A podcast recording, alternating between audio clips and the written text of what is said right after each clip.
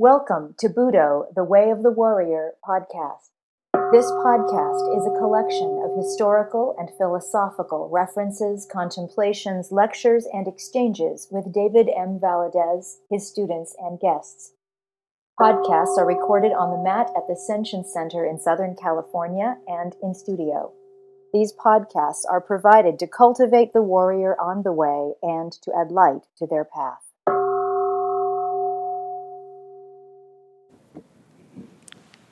All right.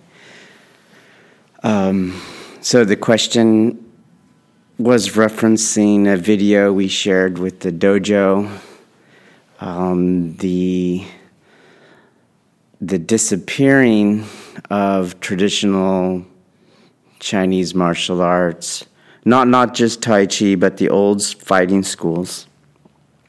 And there was a comment that one of the instructors made that he can't teach it to his children and that he needs someone else to teach his children. And the, the question here is what, what was that about?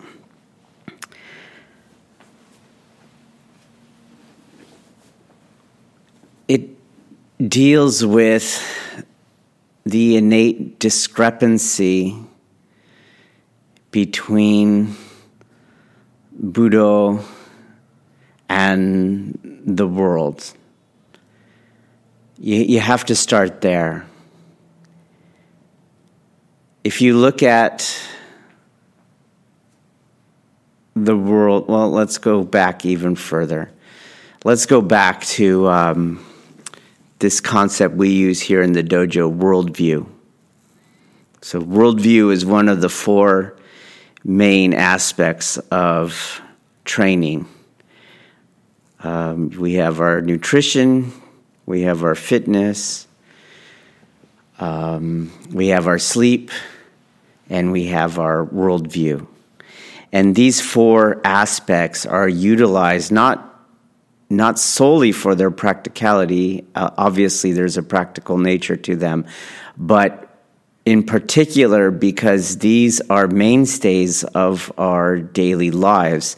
And so when we bring them into a practice such that they are given direction and orientation and even governed, then we have a, full, a, more, fuller investment of ourselves in the practice. And that fuller investment is, is paramount to the technology of Budo, such that you can look at the ratio of self investment to the lack thereof, and you'll be able to determine your success or accomplishments or the degree of effects in your Budo training. Well, this concept of worldview, it, it is a term that we used in the study of religion as a kind of neutral term to expand upon the concept of religion. So, some, when scholars were looking at this uh, anthropological phenomena of religion, it was easy in some cases to note and define what that is and therefore to identify it within a culture or within a historical time frame. But as you went across history and ac- across the globe, your early on definitions, let's say we had a very basic one of, oh, there is a, some sort of church, and you go to uh, some sort of ceremony or ritual once a week, and you talk and think with various um, themes from various mythologies. But all of a sudden, you reach another culture, and they don't have a anything equivalent to a church, or they don't have a ceremony. And so, a way to be able to speak about all of these things is well, what do they have in common? And you get a broader understanding, uh, or you, you come to learn that you need a broader understanding. And that's where that view or that concept of worldview came from. So, for example, maybe you didn't have a church, but you had a worldview where there was some sort of centrality, or let's be even more broader, you had a worldview where there was some sort of spatial organization around the concept of centrality. So it might be a mountain, for example. It might be um, a river or a tree. And you still had some sort of rule governed behavior that made use of that centrality or that spatial organization by which you lived your life and understood your life and understood both the past and the present and the future. But it was never a church. It was never a building with pews and steeples and things like that. So scholars made use of this concept of worldview. I studied the history of religions and I have brought it into this training here. So if we look at Budo as a worldview, which is a way of understanding our subjective experience of existence.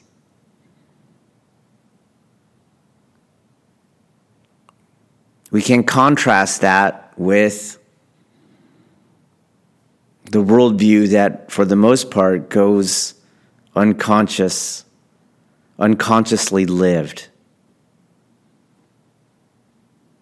It's not that Budo is a hobby and you participate in it, it is a competing worldview. With what? With what I usually call the modern worldview, or the materialistic worldview, or the scientistic worldview. What is that? Let's just look at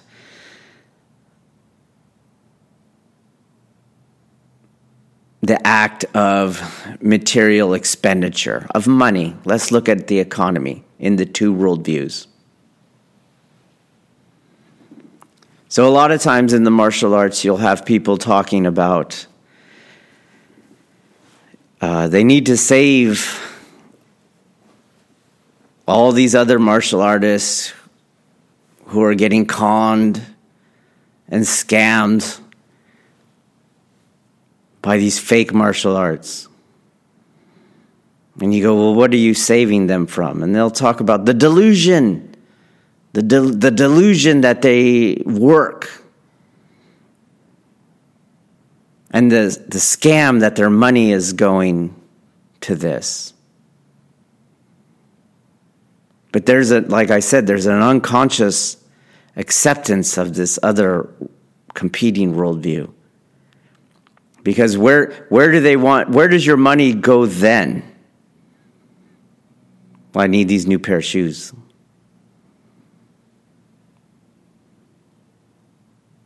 And the, if I get these new pair of shoes, then I'm going to be this better thing or that more person. And is that not equally delusional? Is, is what about just the concept of this thing of paper money? This kind of arbitrary value. In the worldview, in the materialistic or the modern worldview, money is not delusion, it's real. But it's real because people are participating in that worldview. And those shoes will, in that belief system, make someone feel successful. But you can see through it. So, for example, somebody points out, you know what, you got some cool shoes, but you're still lame or somebody who doesn't know the symbolism of the shoes and it holds no value over them, someone outside of your discourse. And then let let us not forget the fact that we all die Now, where's your money?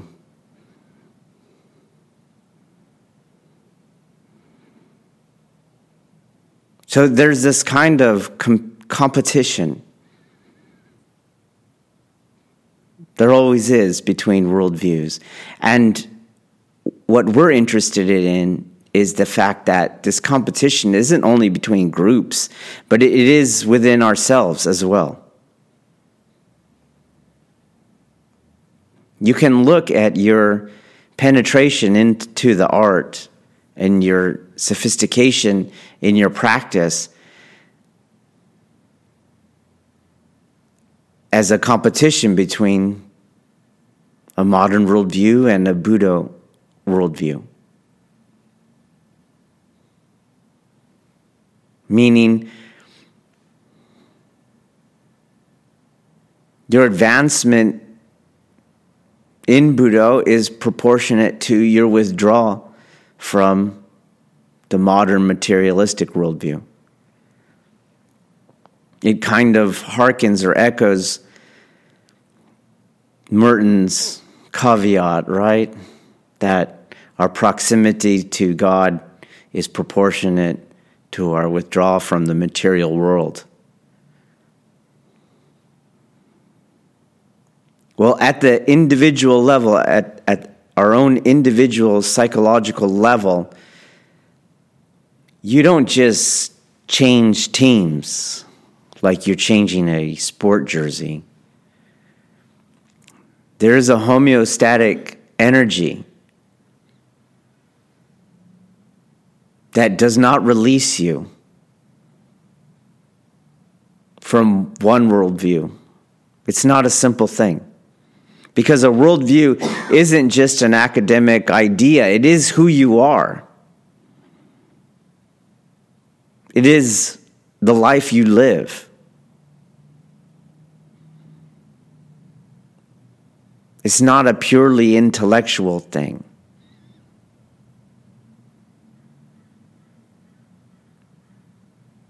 It will determine your imagination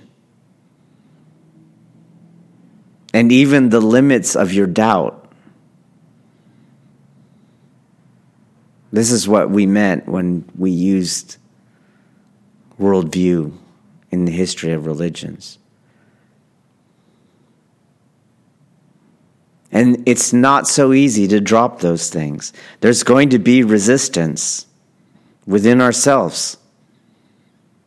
And when it is we ourselves who are trying to adopt another worldview, we are basically resisting ourselves.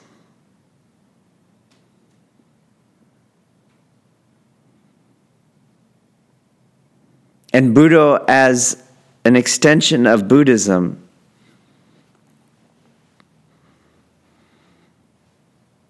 has always existed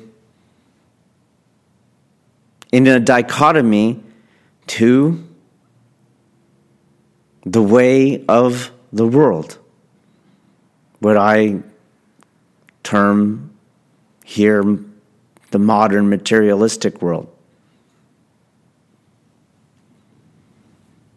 If there was an equivalency between these two worlds, there would be no need for Budo. There would be no need for Buddhism. These, these systems are basically telling you there's a way that we most that most of us live but there's a better way okay at the level of the individual that dichotomy becomes a struggle within us.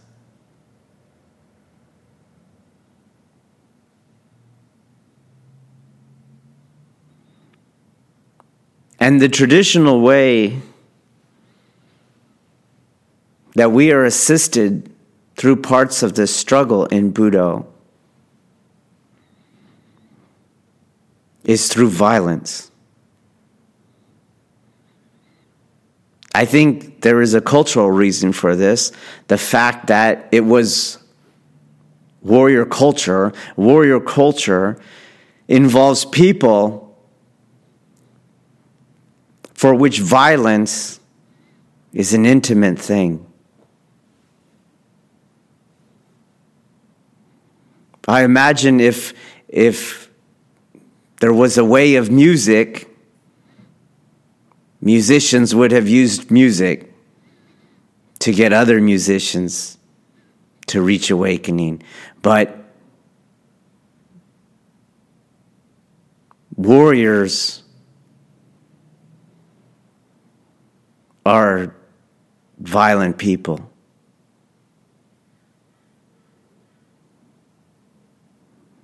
Violence for the warrior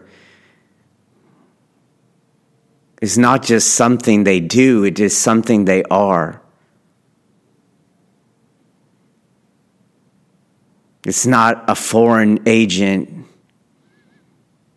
And so it's far from being something that should be avoided or abhorred. There, there is this sense of it being a tool.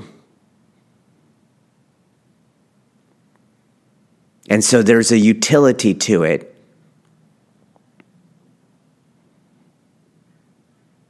One they know full well is practical.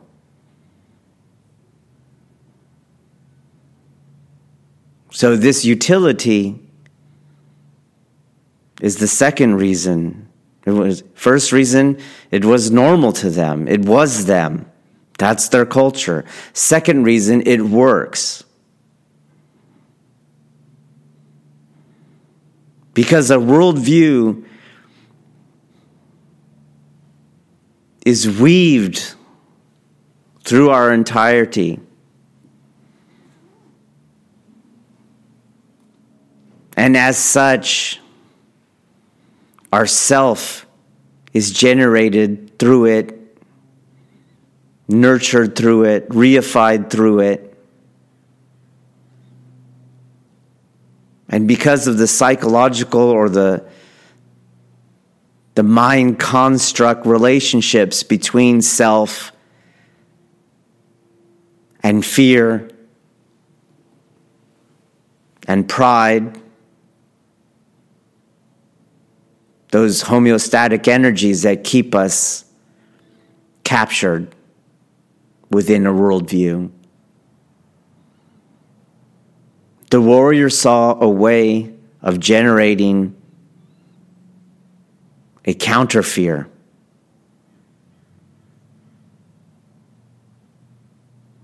And to make clear the stupidity of pride. How? Through violence. So the Deshi who is stuck on their own worldview will come onto the mat because the worldview is who you are. It is a being. You will do your technique with that. You're not doing ikkyo in a pure sense. You're doing ikkyo as an interpretation or as a manifestation of your worldview.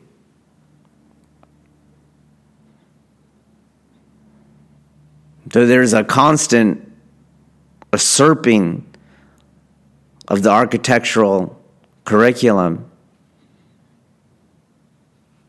And what the master of old would do would use violence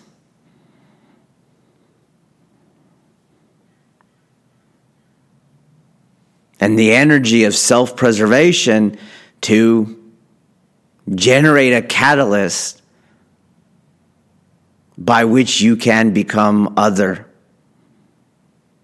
to yourself.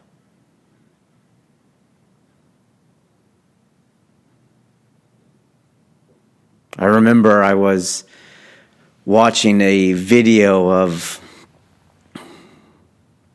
of Roy Dean, and he used to put out his testing testing videos.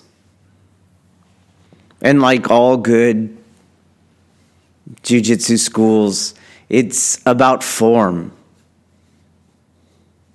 technique, the embodiment of principles such that struggling with all your might is seen not as realistic, but as a lack of skill. But in this one test, you could see Roy was applying more pressure on the student, and people began to comment, like, wow, what, hey, what's going on? But as you watch the video,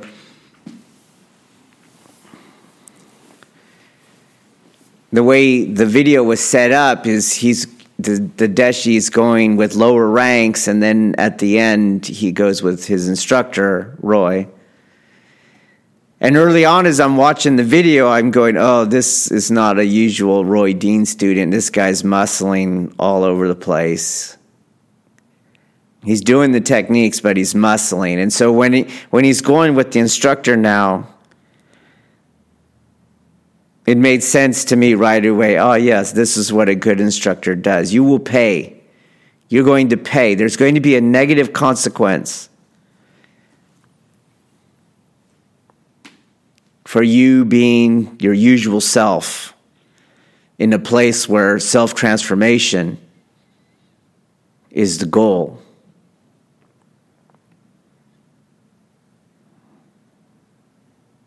And to help others understand another point of view, I express that point in a comment that the guy is prone to muscling, and because he gets away with it due to either people being of lower skill or actually being weaker than him, he doesn't realize that this is an inferior skill level and just a continuation of who he was when he walked in. And the way to do that is to show that this is an inferior way of being. It is not success. And Roy ends up private messaging me, yeah, that yeah, that was you were right on the money. And we've done that here too. We've had our share of people who will come in strangely because we have nothing for them.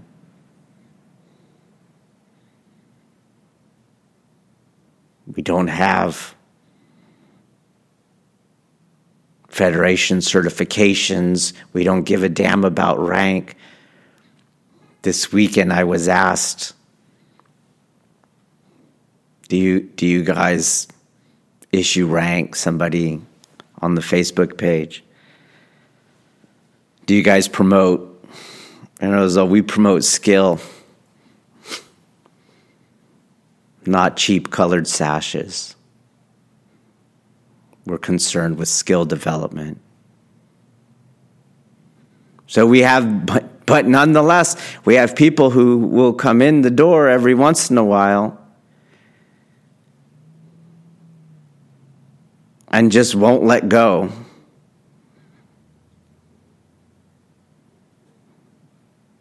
Let's just stick with muscling. So, muscling, why is that? Why is that?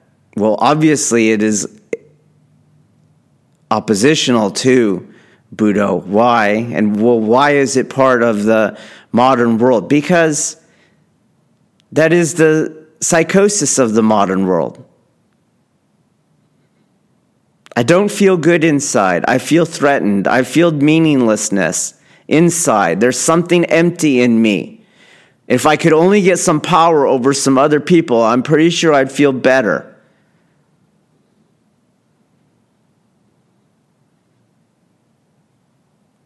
This is the psychosis of the will to power, the delusion.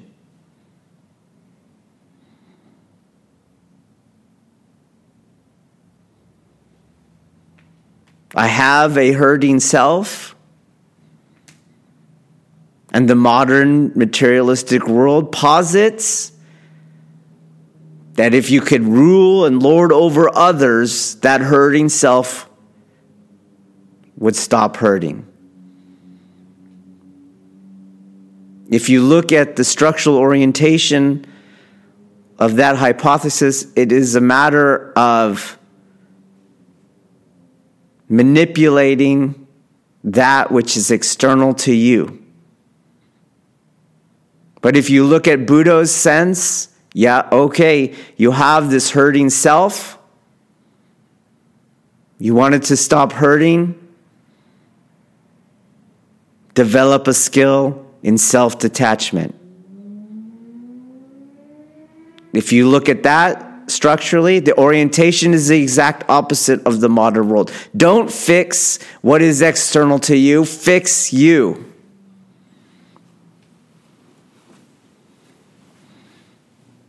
Don't keep the constructs of the hurt in place, self, others. Deconstruct it. Drop the self, the other disappears, the pain disappears, it all goes away. These are competing worldviews. But people will walk in. And rather than developing a practice in self detachment, a skill in self detachment, rather than seeking and gaining a capacity to deconstruct that pain model, that suffering model. They come in and they just try to overpower people.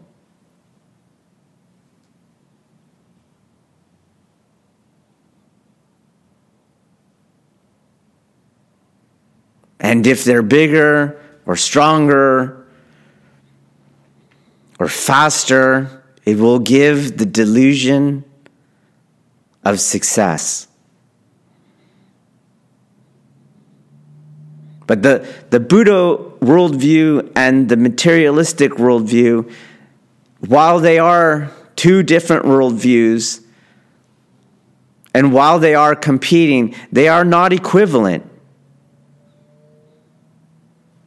The materialistic worldview, with its power fantasy and its will to power solution to cease the pain, it does not work.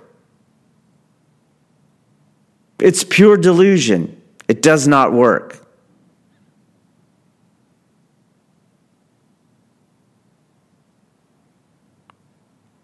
The Budo worldview with the seeking of the skill in self detachment and the deconstruction of that suffering mechanism works.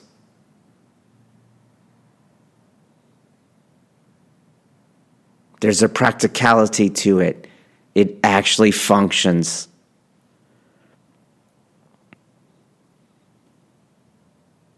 But when this person comes in and is used to answering their hurt through their will to power,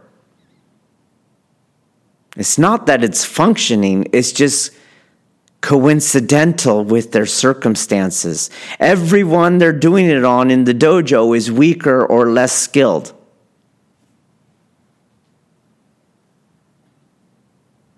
It's not a true test of efficacy, it's just coincidence. It's something you see in Musashi's Book of Five Rings. Ironically, for many people that advocate competition, they point to chapter one and they look at his mentioning of his 60 duels and they stop there. They don't read the next paragraph where he actually says, I didn't really understand the martial arts. And I probably won out of just coincidence or luck or just the chance that I was fighting inferior people. You see, there's no, it's not true efficacy. And so the instructor who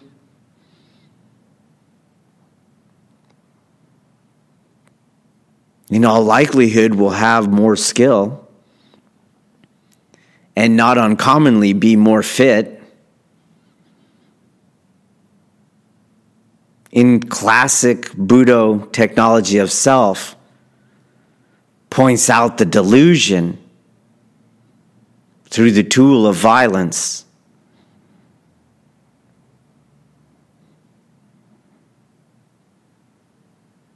And issues a beatdown effortlessly.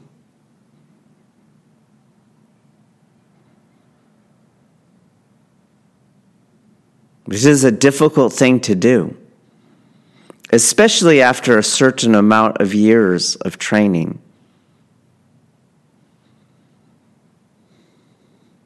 I look back at my early decades and it was quite common. I had no problem.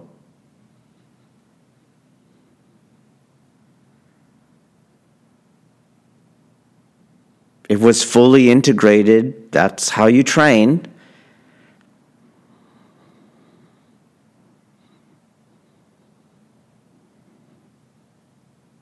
But through the decades, even as I've mentioned, I really have no interest in it. And my detour from it is because it started to make me not feel good.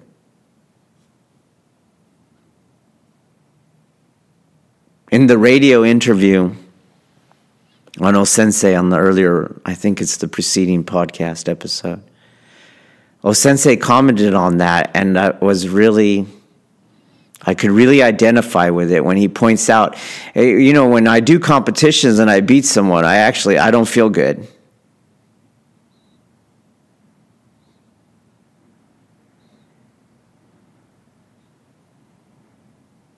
Because as you practice, there is a cons, there, there becomes a contrast, that, that contrast between the materialistic modern worldview where the will to power functions unquestioned.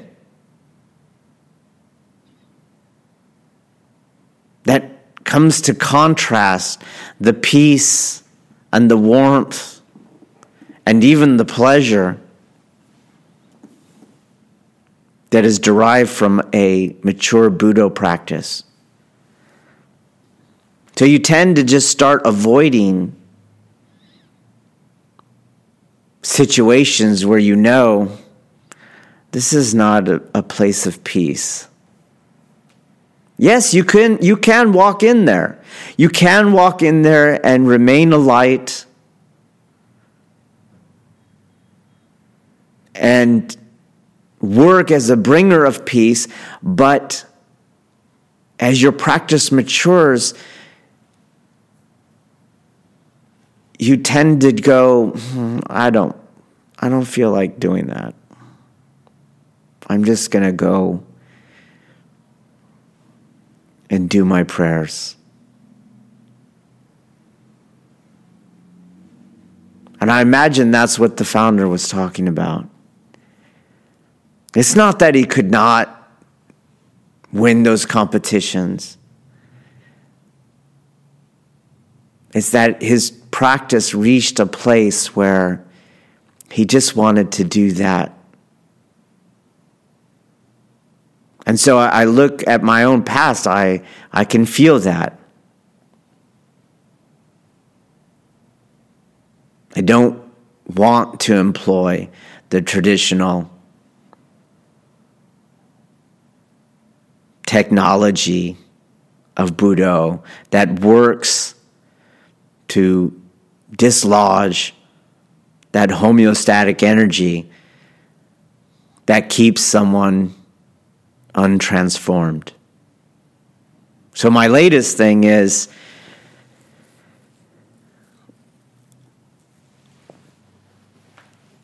if you don't want to do what we're doing, then don't be here.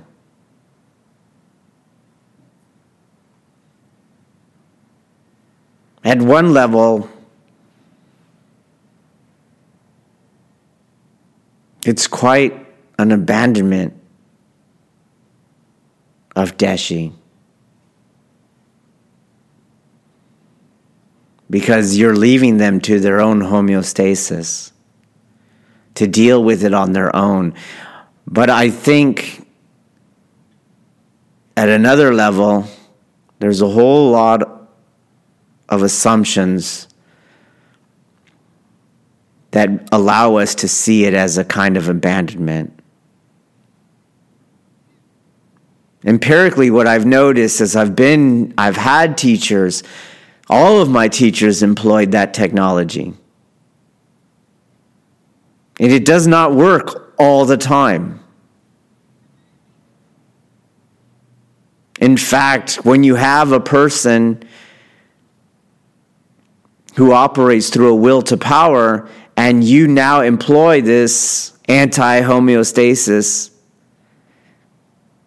it only solidifies their will to power. It, it turns what was traditionally and historically a path to freedom, it turns it into an act of abuse And now this person is just an abused person utilizing a will to power. They actually become more ingrained in it, not less.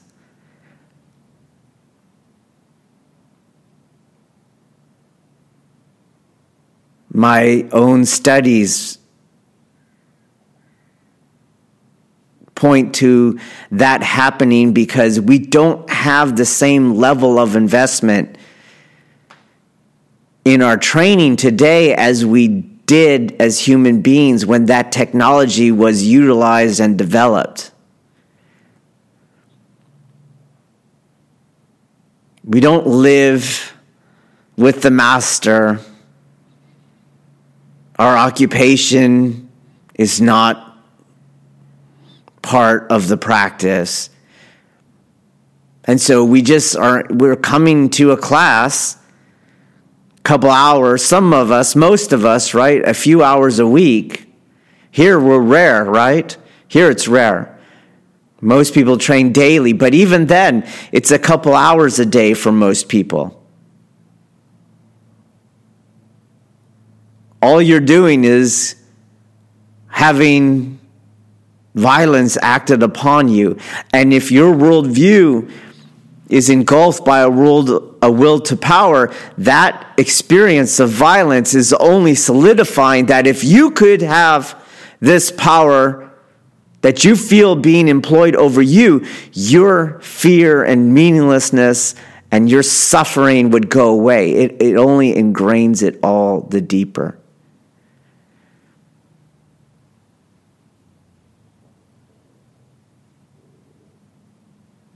So, the cessation of this ancient technology is not really all that negative a thing. Because there's no positive alternative on the other end.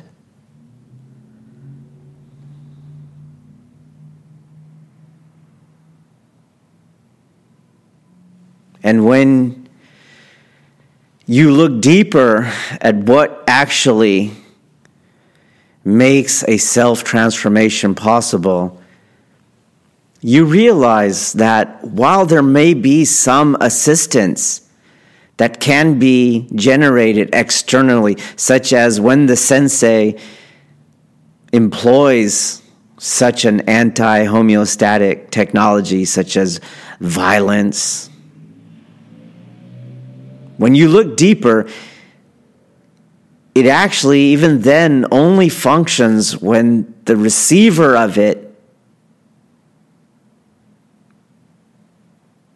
lets go. It is disciplined enough to let go. And so that's how I come to it now. you don't have the hours and the investment for this technology to do anything other than reify your will to power and your attachment to the modern material world. And if you want out, you can only do it in the same way that human beings have done it for centuries. And that is do it yourself. Let go and discipline yourself. And so, if I see a Deshi who can't let go of their old way and is not disciplined enough to let go, it starts to beg the question why are you here? And there is no sound answer to that.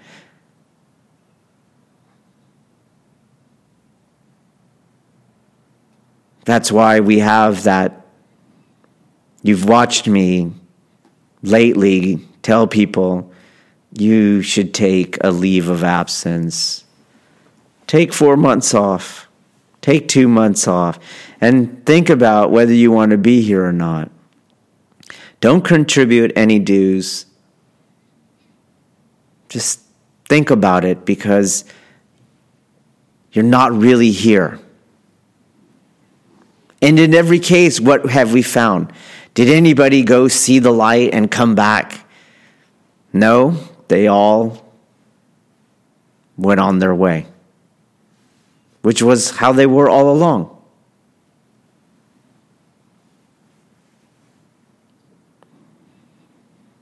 Now that changes when you have your own children training because your own children, they're closer to meeting the context within which this technology was developed and utilized.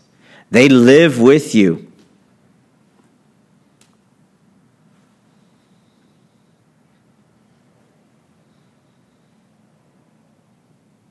But it is very possible today for many instructors, especially men,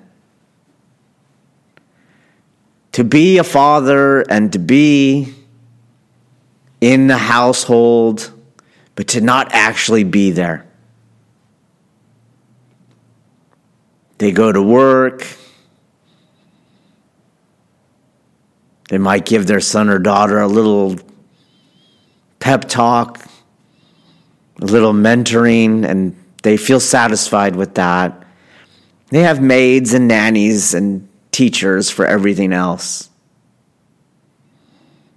groups and teams.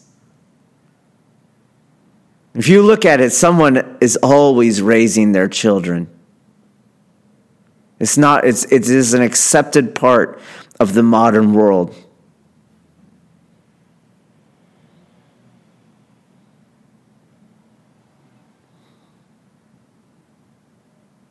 In reality, even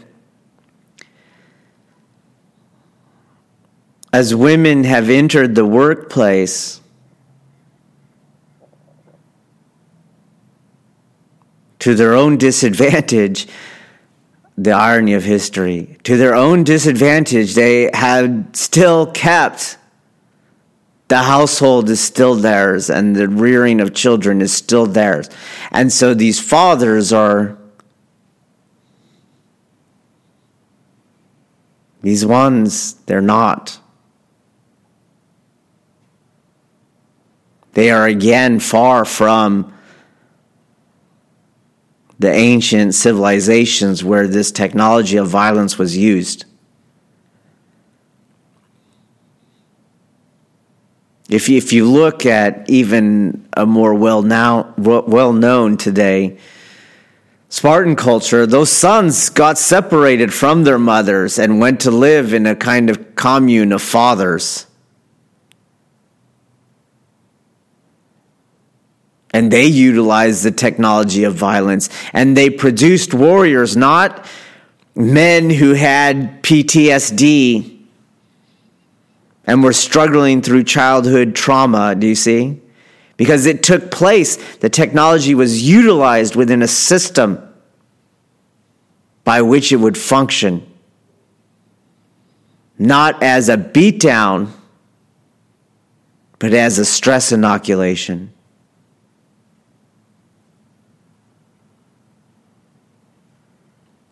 So today there's there's fathers, they might be sensei, and they might have sons, but if their foot or leg or their entire body is in the current of modern materialism, that worldview, they're probably still far from having the context in which violence could be utilized in a constructive, positive way. And what you end up doing, should you use it, is you just negate and subvert and destroy your relationship with your son or daughter. You make it worse. And I think this is where that instructor was coming from. He knows the technology of violence is used to combat that homeostatic energy that prevents self transformation. But he won't risk being the utilizer of it, not with his own children. So he'll have some other instructor do it.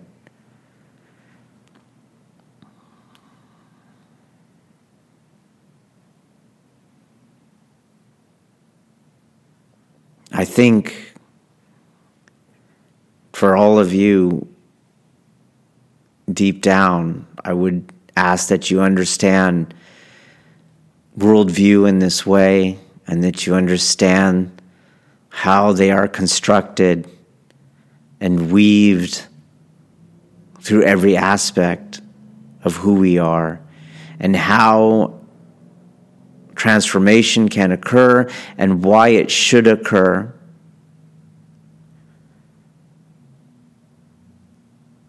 But that you take seriously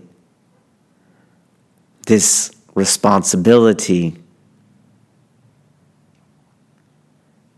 to transform as a self responsibility. that you don't expect the teacher to be in the classical sense of the hen pecking on the outside of the shell while you peck from the inside.